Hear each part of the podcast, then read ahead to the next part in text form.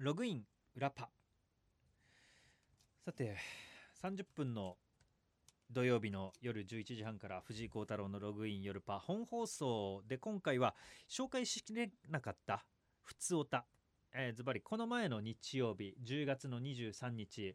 夜6時から9時3時間にわたってお送りした生放送の感想メールこれを中心に紹介していきます。ちょっとね30分の録音放送の方まだ聞いてないという方はね聞いたら最初からびっくりとすると思うんですけどオープニングから僕は8分喋りました。まあ、それだけちょっと生放送の感想っていうのがあったのでねそれもあってあの読み切れなかったメールが多々ということでそれをもう今回とにかくたくさん紹介して、まあ、僕もそれについて喋ろうと。帯広市のロキ GB 夜場の生放送本当に楽しかったです。時間があっという間でしたね。放送内でもリスナーからまたやってほしいという意見がありましたが私は3ヶ月に1回ぐらいのペースがちょうどいいと思います。なんなら3ヶ月に1回の生放送で下ネタをグランプリのようなものをやってもいいかもしれません。その大会にエントリーするために普段の夜パも参加してくれる人が増えたら嬉しいですね。一番楽しかったのはたわいもないツイートをしてそれを藤井さんが読んだりみんなが反応して交流できたことです。やっぱり生放送ってこうだよねと感じた楽しい時間でしたまあそうね本当にツイッターですって言いながらちょっとあの僕も後からラジコのタイムフリーで聞いたんですけれどもこのマイクからね離れてあの声が遠くなっていく感じあのそれはあのマイクの正面じゃなくて横にあるパソコンの画面を見てツイッターをあの拾うっていう作業をやってるのでそのオフになってる感じとか懐かしかったですね。まあなんかちょっとラジオのマイクの距離感みたいな音の立体感も出るしね。函館市のさすらいのサイコロマン39歳男子。3時間特番の当日家族がプロ野球日本シリーズの中継を見ているそばでポケットラジオで聞いてましたけどド M リスナーさんたちの投稿メールで笑いをこらえるのに必死でした。ド M ではない私も蹴られたい有名人ドラフト会議の選考をしてみましたしたが第3位乃木坂46梅澤美波さんにタイキックの練習に付き合ってと一発。第2位吉岡里帆さんにはんなりと一発。第1位は春さんに競馬の予想がブレブレだろうと気合の闘魂注入の一発。その他4位今田美桜さん5位井桁弘恵さんといった感じで考えました。ただ百戦錬磨のド M リスナーたちの前での軽い気持ちの投稿は勝ち目がないと思って回避してよかったなと思いましたよ。そして良かったと思ったのはドサンコワイダーさんの出演アナウンサーによる夜パリサーチのジングル。普段から絶対に読まないだろうなと思うアナウンサーさんたちによるネタ紹介とちょっとしたコメント。と収録中にうっすら聞こえる OA さんたちのリアクションが聞けてよかったです。3時間聞いて今回の特番がきっかけで放送時間が60分枠へ復活したらいいなと願いつつ楽しませていただきました、うん、60分になるぐらいがちょうどいい気は若干してる。ないや生放送楽しい。しあのもちろんできるんだったらやりたい。けれども3時間を毎週あのテンションでやるのは厳しいなっていう思いはなくはない。いややり始めたらやり始めたで方法とか毎回あんなフルスロットルでもう全力を出していく。放送の中でも僕結構言ったじゃないですか。バランに教わった通りにその時自分が相手に対して聞くと思う一番最強の技でいきなさいっていうあれではいかないと思うんですよ。毎週あるとしたら。それこそあのいきなりギガスラッシュで行くわけではなくて海波山とか大地山とかあの空列山とかそういうのを小出しにしながら行くと思うんですよ。でパプニカのナイフで行くと最初からあのロンベルクに作ってもらったやつとかね覇者の剣とかそういうのは使わないと思うんですけれどもちょっとこの前それをやりすぎてねあのドルオーラ全開全開全開全開連発だってやったんで ちょっとあのきつかったですね。ハエトリガミ手イク。夜場の3時間生放送を振り返って思うことはリスナーがとにかく盛り上がっていましたねと。えツイッターを覗いてみてもなかなかの盛況ぶり。リスナー各自が生放送を楽しんでいる様子が伺えてパーソナリティリスナー番組が一体になった3時間だったと思います。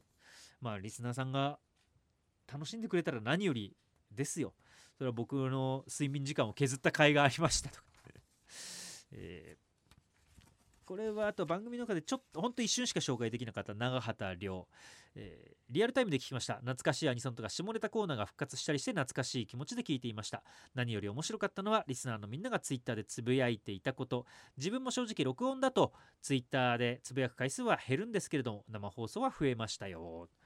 まあ、そうねあのありがたいのが録音の時もつぶやいてくれてるのは本当にいつもいつもありがたいし絶対僕はあのタイムラインをチェックするようにしてるのでね。それもなんとか録音放送にも取り入れたいんですけどその時差がダブル時差になるのでね難しいよね。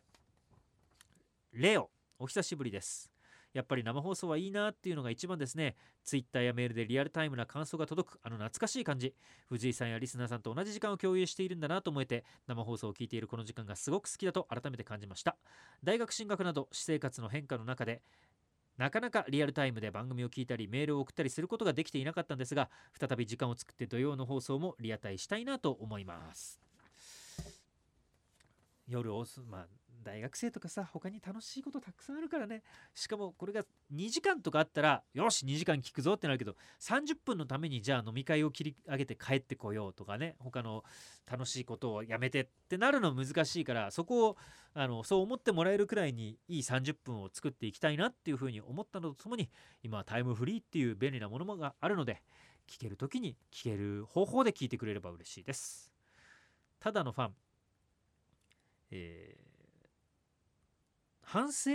することなんて何一つありませんよ。たくさん笑わせてもらいました。特に久々の夜パト図鑑が終わった後の藤井さんのどっと疲れた感が一番笑いました。今回は参加できませんでしたが、年一でもスペシャル放送をやってくれたら嬉しいです。あまあ、これ社内でどれだけの人が聞いてくれたかは分かんないんですけど、ラジオのあの編成制作部長は次の日あって、おお、あの時間だけど結構攻めてたなって言われて、まあ、でもそれだけ怒られはしなかった。からお前やりすぎだよとも言われなかったから大丈夫。あとあのジングルでも参加してくれましたけども後輩の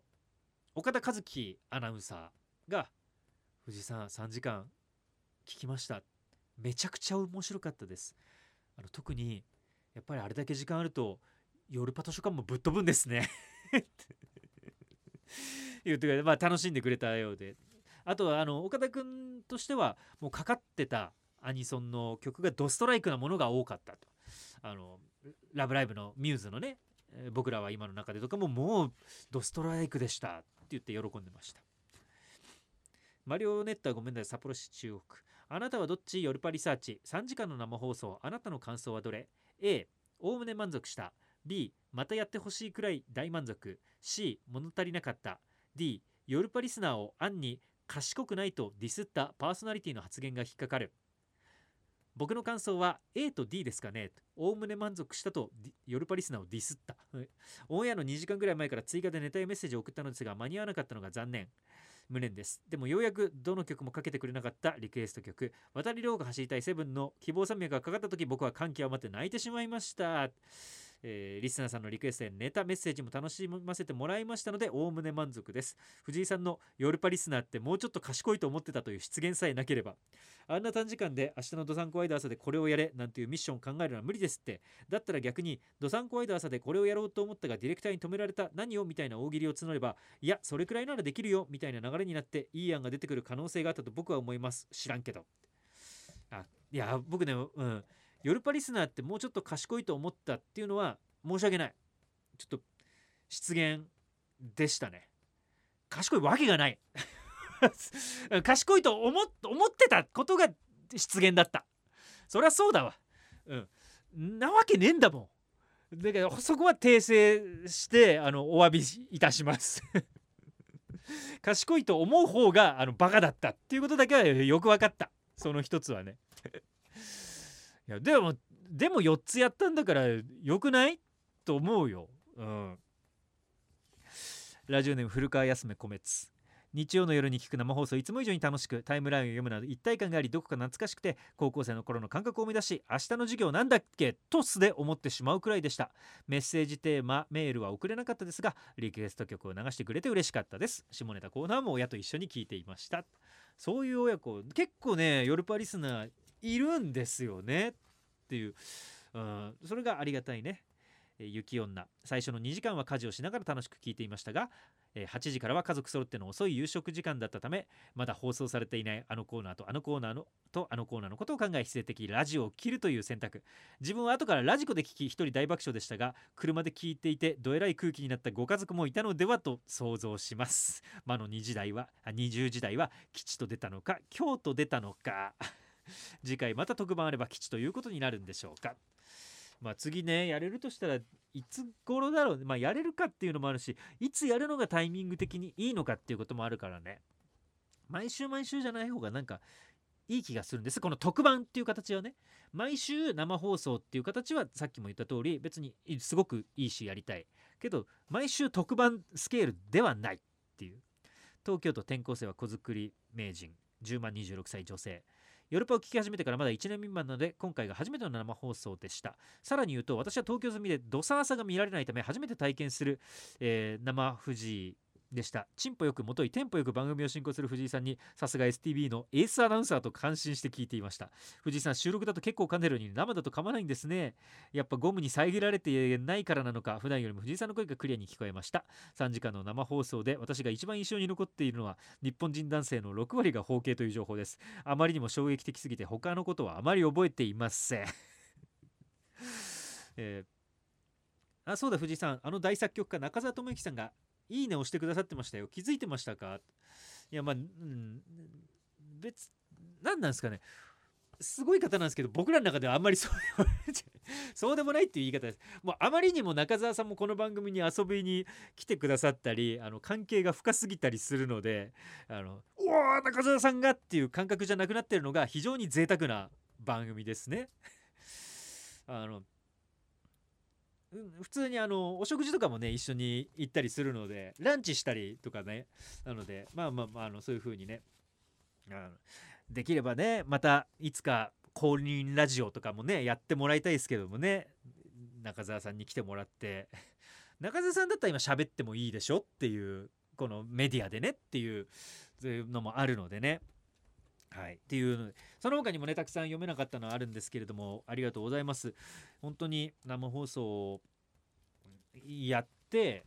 とリスナーさんがまあ求めてくれてるんだなっていうのも感じたし何より自分自身がこの感じめちゃくちゃ楽しいなっていうのを思ったので、はい。えー、さっきから別に生放送はとか特番はとかいう後ろ向きなことを言ってるけども全然あのそれは何て言うのかな。バランスの問題だけであっていつでもやりたいと思ってるし次回やれることが、えー、あるようにまあ頑張っていくしねと。でもだからといって30分間の録音放送が、えーと、生放送に劣るとかそういう話ではないんですよね。生放送は生放送なりの録音放送は録音放送なりのそれぞれの良さがあると思うので、えー、どっちの方が楽しいじゃなくてどっちも聞くとより楽しいっていう放送を目指してまあまあとあとえー、とりあえずはね春まではありますのでやっていきます。で大事なのは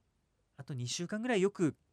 30分の録音放送をとにかく聞いてくれるのと、えー、いろんな方に宣伝をしていただくというぜひ Twitter とかで拡散をしてね、えーと、ただ夜パやってますよだけじゃなくて日曜じゃ土曜夜11時半 STB ラジオとかあとラジコのあのリンクを貼ってもらうとかねそういうことをやってくれることによってその先のまた新たな未来が開けていくと思いますので是非、えー、やっぱりねリスナーの力強さを感じた180分でした。この番組はリスナーに支えられているし僕らに何の力もないのでリスナーが頑張るしかない番組だっていうことが改めて分かりましたので是非あとねあの放送では言えなくて